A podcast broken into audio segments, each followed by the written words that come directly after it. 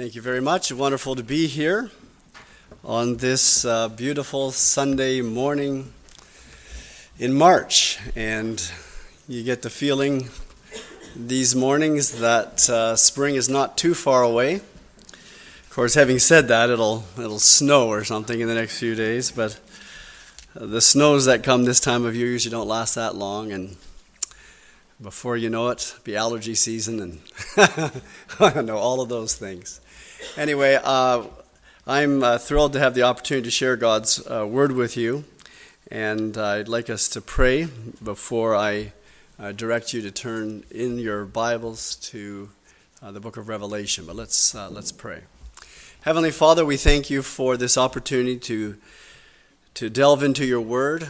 We thank you that you have given us the scriptures that you've preserved them for us, that we possess them in a translation that we can read. And we pray now that your Spirit, who inspired the biblical writers so long ago, uh, would open up the truth uh, that they have penned for us and help us to understand what it means and then help us to see how it applies to our lives. Uh, we pray that we would do business with you this day we pray that your word would encourage us and challenge us. And we pray that we would come away with a fresh appreciation of who you are. We ask it in your Son's name. Amen. Uh, please turn to the last book of the Bible, the book of Revelation, chapter 4. I know what some of you may be thinking, oh, Revelation. uh, Revelation is a book that has suffered many things at the hands of many people, including many Christian uh, people, and that's unfortunate. Uh, Revelation is, I think, viewed by many, at least this is what they uh, tell me when I speak uh, on the book, that it's a book that they may have looked at uh, in the past. Sometimes people, it's the first book of the Bible they try to read when they become Christians. Not the, not the best idea. Of course, any portion of Scripture uh, is worth reading, but uh, Revelation, really, to understand it, you've got to start back in Genesis and read all the way through to the end of the story. Uh, if you're going to read uh, Tolkien's great trilogy, The Lord of the Rings, you don't start in the last chapter of the third book. Uh, you'll do much better if you start at the beginning of the story. And so it is uh, with the book of Revelation. it is uh, sometimes seen by people as difficult because of the nature of the literature. It's a combination of prophetic and apocalyptic literature, which simply means uh, it's very symbolic, very uh, graphic. Uh, it's full of images. It's it meant to be read, but it's also meant to be seen with the imagination and uh, heard uh, with the ears of the heart.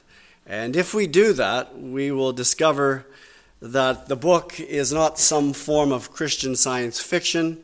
Uh, it is really uh, a masterpiece that directs attention uh, to the triune God, to the Father, to the Son, to the Holy Spirit, and uh, what uh, they have done uh, to bring salvation to God's people.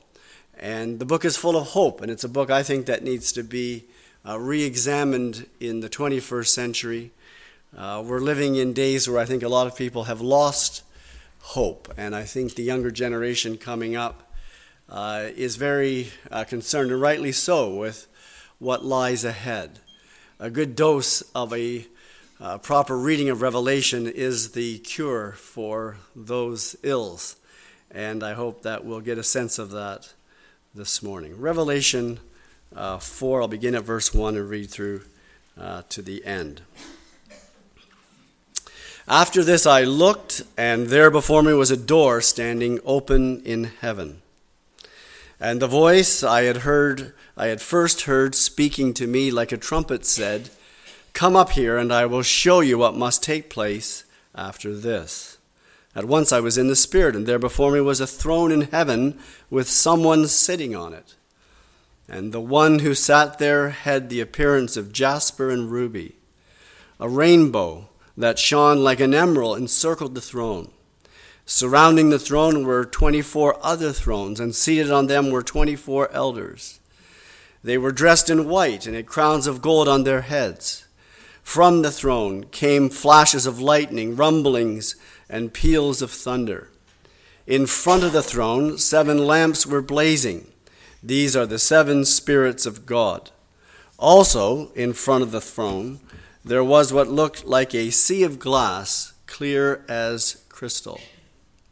In the center, around the throne, were four living creatures, and they were covered with eyes in front and in back. The first living creature was like a lion, the second was like an ox, the third had a face like a man, and the fourth was like a flying eagle. Each of the four living creatures had six wings and were covered with eyes all around, even under its wings. Day and night they never stopped saying, Holy, holy, holy is the Lord God Almighty who was and is and is to come. Whenever the living creatures give glory, honor, and thanks to him who sits on the throne and who lives forever and ever, the 24 elders fall down before him who sits on the throne and worship him who lives forever and ever. They lay their crowns before the throne and say, You are worthy, our Lord and God, to receive glory and honor and power, for you created all things, and by your will they were created and have their being. Uh, one of the blessings of going away on vacation, I know this is the end of March break for elementary schools and high schools and perhaps some others. Uh, one of the blessings of going away on vacation and, and coming back or going on a retreat or to a conference is that you can forget about the world for a while. It's becoming increasingly difficult to do that because of all of our electronic devices, uh, but in the ideal world, uh, that's what happens. However, when you return home and you turn on the television, you check your news apps, you're quickly reminded that we live on a very uh, troubled planet. Uh, wars and rumors of wars persist. There are natural disasters, hurricanes and floods and volcanoes and, and the like. Uh, there are terrorist attacks. There are market, financial market upheavals. Uh, there's certainly no shortage of political uh, turmoil and intrigue. I mean, just think about the headlines of the past week.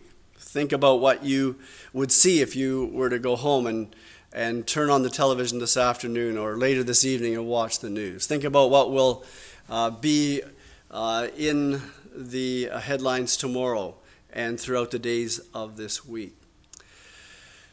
We live in a troubled world. We live in a world in which many people, I think, are very anxious. And this uh, trouble that we experience uh, comes to us whether or not we are Christians or non Christians. In fact, sometimes being a Christian can make matters worse. And you see that if you go back to Revelation chapter 2 and 3, and you see uh, the Lord addressing seven churches that existed in Asia Minor in the first century, and you see that uh, these churches, in one way or another, struggled with various uh, difficulties. Uh, other times, uh, the problems that we experience as human beings, we experience regardless of our faith or lack of faith, simply because uh, we are citizens of planet Earth. Uh, Revelation chapter 4, and I might add chapter 5, because they're really a unit, but we're just going to have time to look at, at chapter 4 today. Revelation uh, 4 and 5 are wonderful to study uh, in a world like ours. If you go back to the beginning of the book of Revelation, chapter 1, uh, you uh, may know, you may recall, that the book begins with a wonderful vision of the Son of Man, with the Lord Jesus Christ in his resurrection glory. Uh, the book of Revelation is his revelation, a revelation that he gave to the last living apostle, the apostle uh, John. Uh, then there are seven letters to seven churches in which the Son of Man, the risen Lord, addresses the churches uh, pastorally, individually. It's never a one size fits all kind of proposition. He knows uh, his sheep, he knows his people. And whether he's uh, speaking to the people in Ephesus or Pergamum or Sardis or Laodicea, uh, he has something very specific uh, to say to each one. When we get to chapter 4 and uh, chapter 5, we encounter uh, what I would call bedrock truths. Uh, we're reminded of things that we must never forget uh, if we're going to live joyful lives in this world and if we're going to live productive lives as Christians. Chapters 4 and 5 really anchor everything that's going to take place in the rest of the book of Revelation. If you don't understand what's going on in 4 and 5, what's happening in 6 through 22 is going to remain mysterious uh, to you. If chapters 2 and 3, those letters to the churches, if they diagnose uh, a number of problems or warn of future persecution and suffering, chapters 4 and 5 present the cure. This is what believers must do, whether they live in the first century or in the 21st century. This is what they must do. This is what they must remember. This is what they must meditate on. They must incorporate these truths into their worldview uh, if they're going to live a life pleasing to God in this world. Well, as we look at chapter 4, there are a number of uh, lessons that we need to learn, a number of things that we need to see. And the first lesson comes to us in the very first verse of the chapter, verse 1. Uh, and we're told there that after this, John says he looked, and there before him was a door standing open in heaven, and the voice he had first heard speaking to him, like a trumpet, said, Come up here, and I will show you what must take place after this. We're being told here that as Christians, we must learn to look at life from the perspective of heaven. The book of Revelation rests fairly heavily on the Old Testament. This is not always well understood. In fact, the book of Revelation is full of either direct or indirect uh, quotations or allusions to the Old Testament scriptures, and in particular, the book of Daniel and uh, books like Ezekiel. But it's not restricted to just those books. Uh, Genesis through Malachi, there, there are just innumerable illustrations to the Old Testament. And when we look to interpret the words in the book of Revelation, the first place that we should always look is to previous biblical revelation. Shall we look to the Old Testament? And we can even look to the rest of the New Testament to some degree. Uh, if we fail to do that, if we go outside of the Bible looking for uh, interpretation, if we try to read the book of Revelation in light of the Toronto Star, for instance, we're going to make a mess of it. And that's what's been attempted in the past. People uh, have misused this book and therefore have not benefited from it as they should. Uh, we're told that John sees a door that has been opened for him in heaven. After this, he says, after the visions of uh, chapters 1, 2, and 3, he sees a door standing open in heaven. This is not a reference to the secret rapture of the church. Rather, it is Jesus calling John into heaven. He is calling John to come up into the control center of the universe. And from that lofty perspective, John will be able to see what must take place after this. This is a biblical theme, this idea of, of revelation being given on a mountaintop. Uh, we could think I can just pull a number of, of mountains off the top of my head going back into the book of Genesis, Mount Moriah.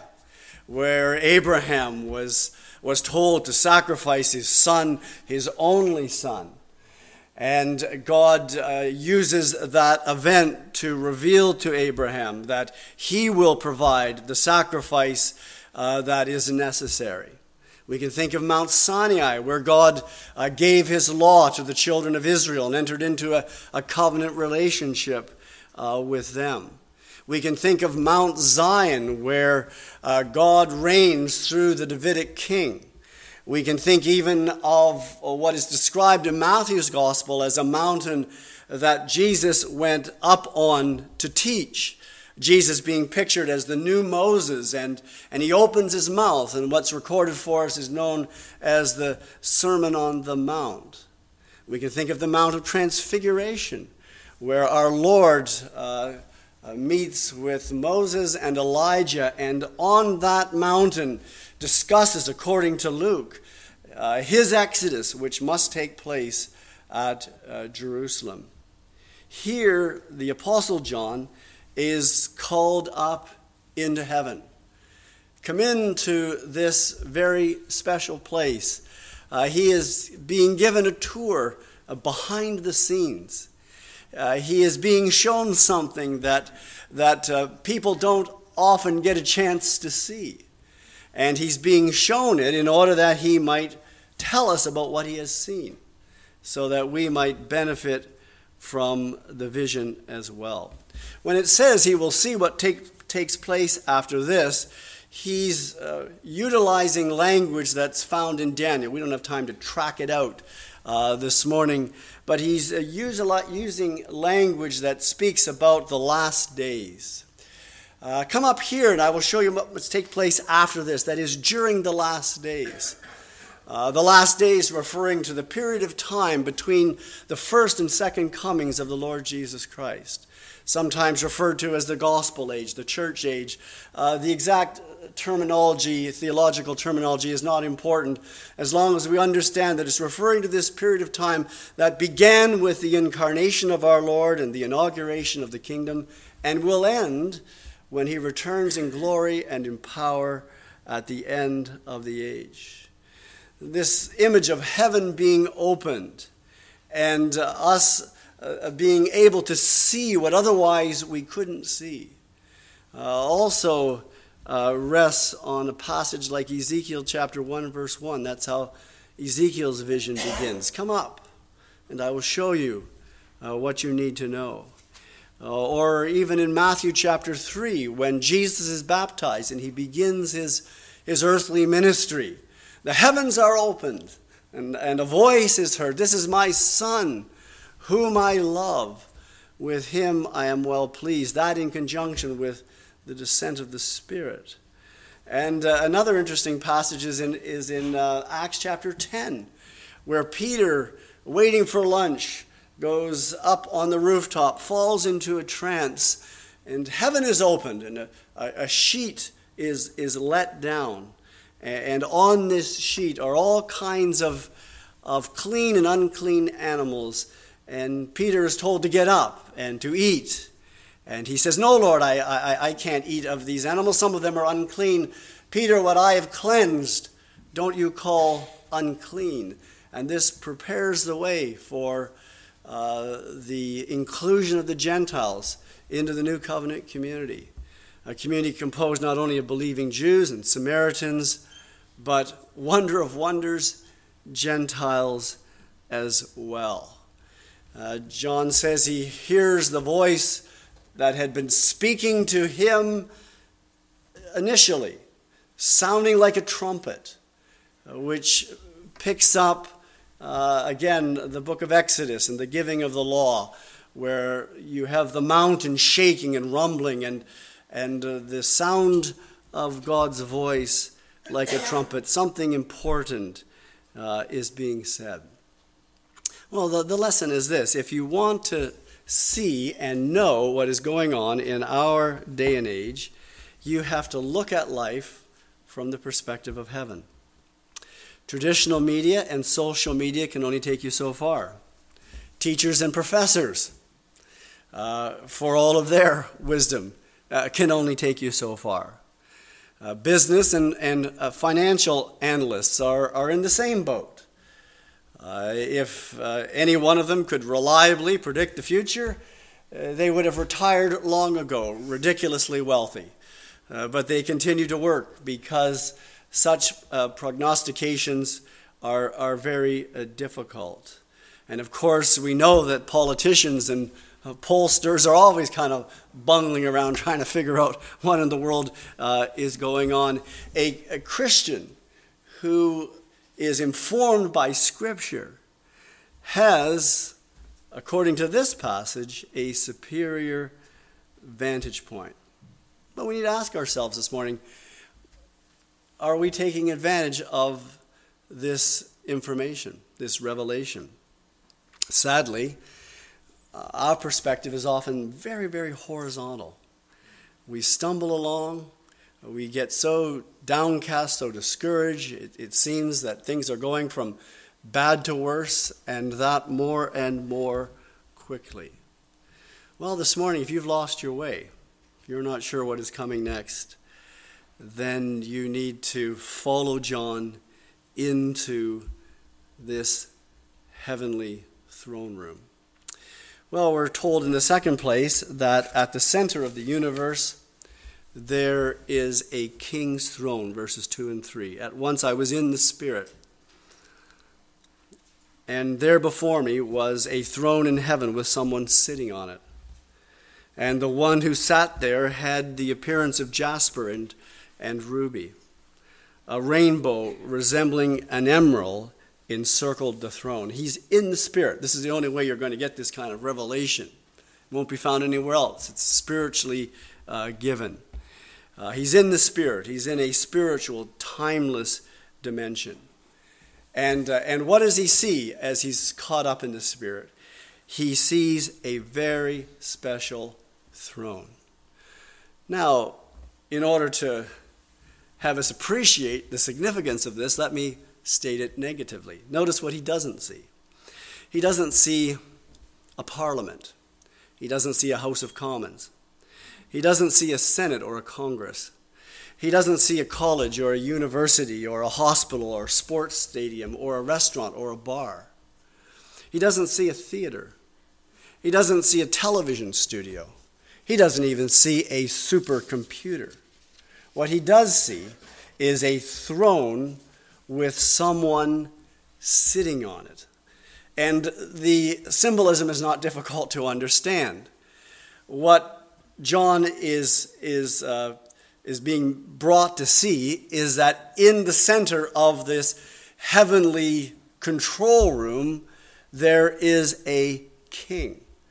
And not just any king, the king, the heavenly king of kings and Lord of Lords. Now you say, all right, uh, so what? Well, this is actually a, a very significant uh, bit of information. Today, as probably in John's day, it seems many times that we're living in the times of the judges. If you're familiar with the book of Judges, you know that four times in that book, this refrain is repeated. In those days, there was no king in Israel, and everybody did what was right in his eyes. Why, my goodness, you'd think you were talking about Canada in the 21st century. We know we have no king in Canada, and uh, we know that consequently, everybody does or seems to do what is right in their own eyes. And it's so easy for us, looking at things from a horizontal, from an earthly point of view, to conclude that, well, this is the way it is and there's nothing else to be said. But you see, from the heavenly vantage point, we're reminded that this is not how it is. In fact, there is a king who sits upon his throne. We're not alone in the universe. We are not a law unto ourselves. The throne, of course, uh, symbolizes God's authority to reign and to rule, in contrast to other thrones. There are many thrones in this world, there are many centers of power. Ah, but John sees the throne of thrones and the King of kings and the ultimate center of power.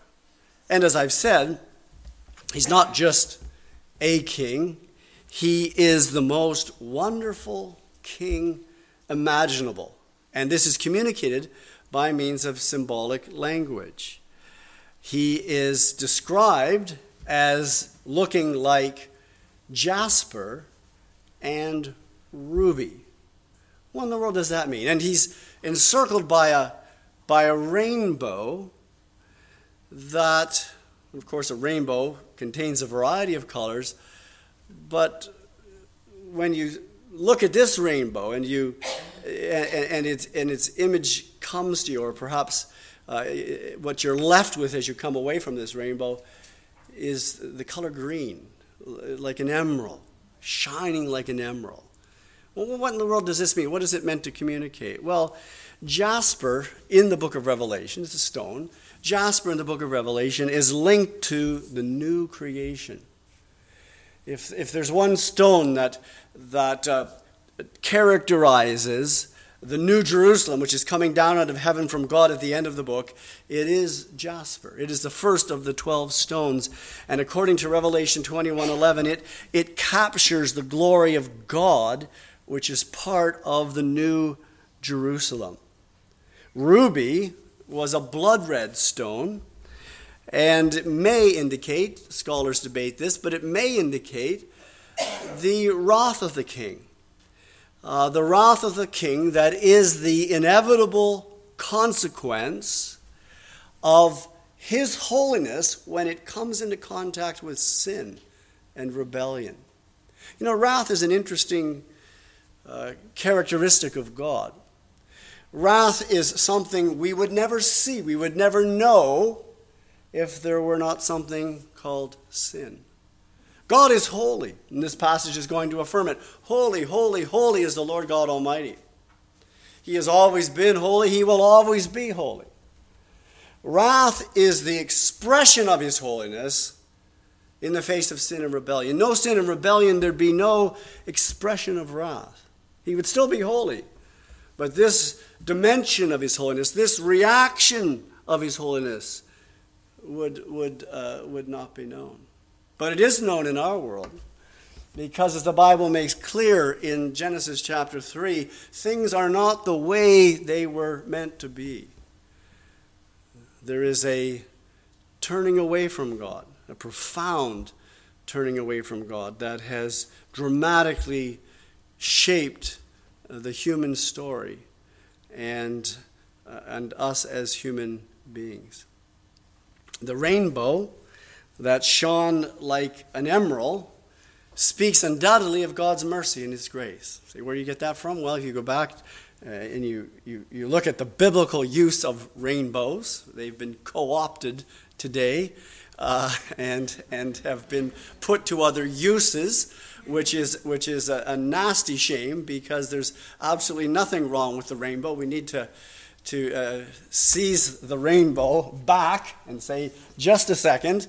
Uh, in the Bible, it does not refer to a, a mishmash of, of, of, of, of human rebellion. Rather, it refers to the mercy and grace of God after preserving alive Noah and his family, instead of wiping out the race, God preserves Noah and his family, and with him the promise of salvation. This is grace, this is mercy, and puts his bow in the sky. He will no longer declare warfare on mankind by means of a flood.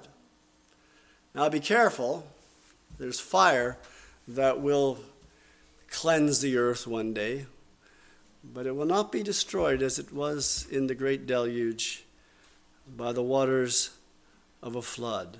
And the rainbow is a reminder of that.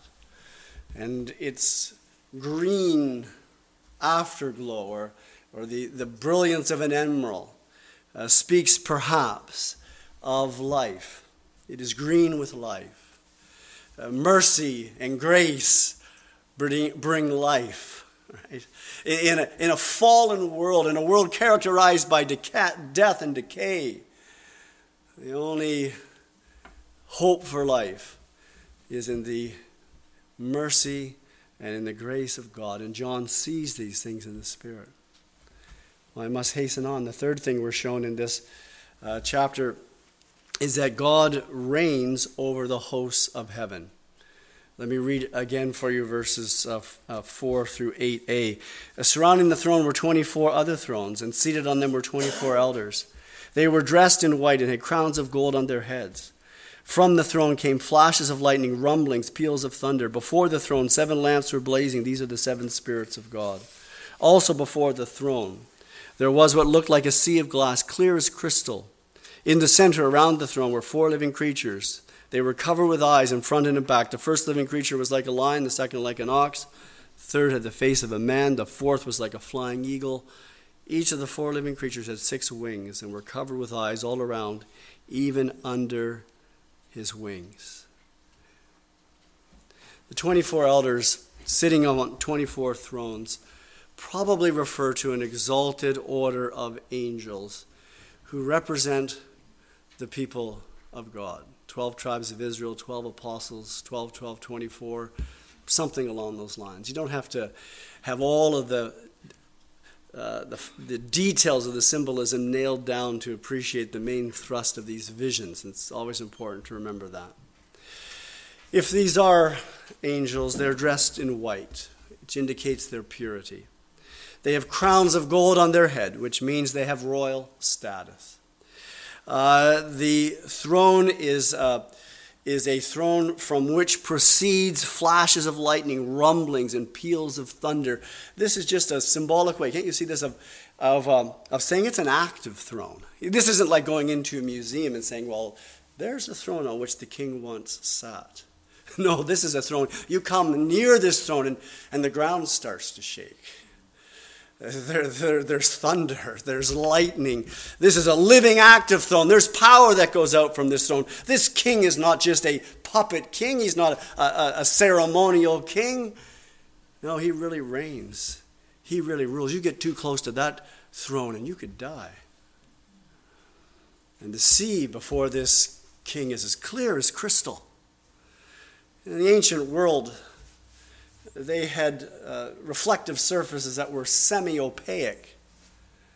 Uh, it, it's in more recent times that we have surfaces that, unfortunately, as we get older, accurately reflect all of our, our, our, uh, our problems, right? All those things that we need nipped and tucked and so forth.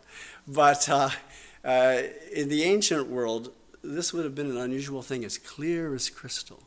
So you've got this throne, this rumbling throne, and then out in front of it, you've got this glass. You know, Canadians can understand this is like a hockey rink after the Zamboni's gone over it, right? it's nice, nice and clear. And, and of course, scholars debate well, what does it refer to? Uh, there's a number of possibilities. It could refer to God's holy separation from, from everything else that He has made. He's in a class by Himself. That's certainly true. Uh, it could speak of, of his sovereign control over the nations. The nations in the Old Testament are like the sea that's foaming and agitated. But here in the presence of God, the sea is as clear as crystal. Not a ripple on the waters. The king is in complete control of the situation. Or it may be as clear as crystal because it reflects the beauty of his, of his holiness. Uh, as you approach the throne, you're struck with the awesome beauty, and I, I use that word deliberately, of the, of the living God. The four living creatures, angels or cherubim or something like that, that represent God's creation. And so you have the lion uh, representing perhaps nobility, the ox, strength, this is next one's a bit of a stretch. Man intelligence. that's, that's what commentators say, but okay, we'll go with that. Man intelligence. And, and the eagle, swiftness, right? But, but these, these, these uh, beings represent uh, the created realm.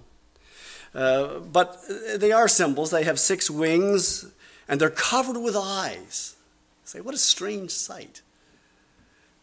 But, but what, what does that convey? It conveys creatures who see. And it conveys creatures who are always ready to do the will of their Father in heaven. Uh, this is what we're told to pray for in the Lord's Prayer. Thy will be done on earth as it's done in heaven. These beings stand ready to do the will of their God. Again, you, you see what valuable information this is. Uh, this is not how it appears on earth. I mean, you look around uh, Canada, even on a beautiful day like this, you, you look anywhere in the earth, and, and this is, is not how it seems. This teaches us that there is, when you go back, back, back behind the scenes, there is order in the universe. There is a king, and his word is law as well as life. There's nothing more important than being in right, right relationship with this, with this person. Everything revolves around him. It, we might think the world is man centered. When we come into this throne room, we find out no, no, it's not. It is, in fact, king centered, it is God centered. We discover that truth is not relative. How in the world could it be relative when there is one who declares what is right and wrong? If we're not on side with him, we are offside because he reigns, he rules. Morality is not what people are being told in universities today. It is not some kind of human convention. This is what you know our youth are being told over and over and over again. Uh, morality, all these ways of doing things that we've inherited from the past, just conventions that human beings have come up with. This says no, no, no, no, no. Back behind uh, all of these uh, professors and their books and their lectures is one who says, "This is the way. Walk ye in it." There is one who says there is a way that seems right unto a man, and the end thereof are the ways of death. And there is one who says, I am the way, the truth, and the life. Nobody comes unto the Father but by me. Well, lastly, we are told that heaven is a place of ceaseless worship and praise. Look at verse 8b through 11, day and night. They never stopped saying, Holy, holy, holy is the Lord God Almighty, who was and is and is to come. Whenever the living creatures give glory, honor, and thanks to him who sits on the throne and who lives forever and ever, the 24 elders fall down before him who sits on the throne and worship him who lives forever and ever. They lay their crowns before the throne and they say, You are worthy our Lord and God, to receive glory and honor and power, for you created all things. By your will they were created and have their being. You know what? These verses interpret the vision. This often happens in Revelation. We, we, when we try to make sense of what's going on, we go to the Old Testament to try to uh, get uh, a context for the imagery. But if we continue to read in the book, it will often interpret itself. And that's exactly what's going on in verses 8b to 11. What is the, what is the symbol all about? What is the, what is the vision all about? It's, it's about this the king or God is holy, holy, holy. That's what it's about. If you don't see that, you, you understood the vision which means there's none like him. That's, that's what holiness means, first and foremost. It's not ethical, first and foremost. It's ontological, we say in seminary, which is, which is to say, uh, God is unique. He's in a category by himself. There is no one like God. That's, that's what you're saying when you say he's holy, holy, holy. And then related to that, you're saying he's spotless and pure. Absolutely, through and through. He is, these beings say, the Lord God Almighty. Nothing is too hard for him. He is the one who was, who is, and is to come. That is, he's in complete control over, over history. He is active in history, world history, but not just world history, my history and your history. He is the coming one, it says, in his time, according to his schedule. He lives forever and ever. He is eternal. He has life in himself. This is this is something we must never forget. We are dependent We're dependent on so many different things, but ultimately we're dependent upon God. If God were to cease to uphold us and sustain us, we wouldn't just die, we would cease to exist. The universe that He called into being in the beginning would disappear. It doesn't have any staying power on its own, it can't tap into any hidden resources. It's in Him we live and move and have our being. He alone lives forever and forever. And He, we, we read here, created all things. He is worthy of glory, He's worthy of honor, He's worthy of thanks. And the proper expression of creatures who, who have grasped this by the Spirit is to lay their crowns before Him. What, what are these beings doing when they're doing that? Well, they're just, they're just coming into the presence of one who is greater. That's what they're doing. See, they're, they're, they're kings in their own right, but they're just little kings. They're kings that reign by divine appointment and by divine authority. And when they come into the presence of the King of Kings, they say, Oh, I take my crown off and I put it down. And by so doing, I, they're acknowledging that, Lord, any authority that I have, any authority that I exercise, is only authority that has been granted to me by your grace. You are the King, and I gladly acknowledge you. Well, it's my prayer that the truths of this vision would impact my life, but also impact your lives we need to learn to look at life through the lens of Revelation uh, chapter 4. We really, really do. Or to put it another way, we need to become spiritual mountain climbers. Our problem is that we live on the plain, or even worse, we live in the valley. And, and we lose perspective. And the point of this passage is for us to regain perspective. And the only way you regain it is to, is to go up high, to be caught up in the Spirit, into the heavenly throne room, and to see this wonderful, wonderful thing. This past week, Stephen Hawking was called from this life into the next. Brilliant man, amazing life in so many ways, but someone who declared himself over and over to be an atheist. for all of his brilliance, he missed what he knows now is of most importance.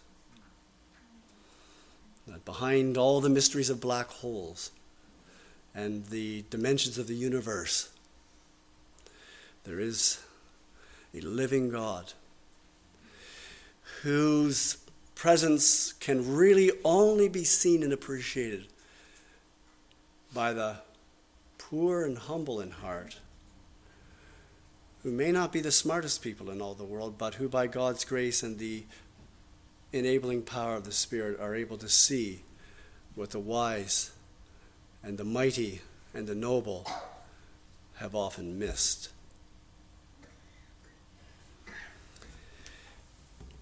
One question remains, and I'll leave you with this.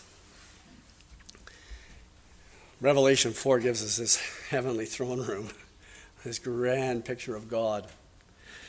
But the question could be asked how will God carry out his purposes on the earth? How will this holy, holy God enter into a relationship with unholy, unholy, unholy sinners? And the answer to this question is reserved for the next chapter. And, and uh, I just need to mention it because it, it, it it's important to, to keep these two. These things are a unit. Chapter 4, we see the Father himself seated upon his throne, reigning in glory and power. But in order for that to do us any good, someone else must be brought into the picture. And you know who that is?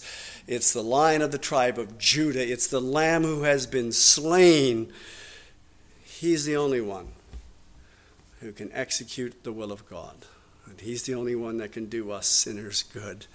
And he's the one that Revelation 4 would have us pursue. Let's bow in a word of prayer. Heavenly Father, we thank you for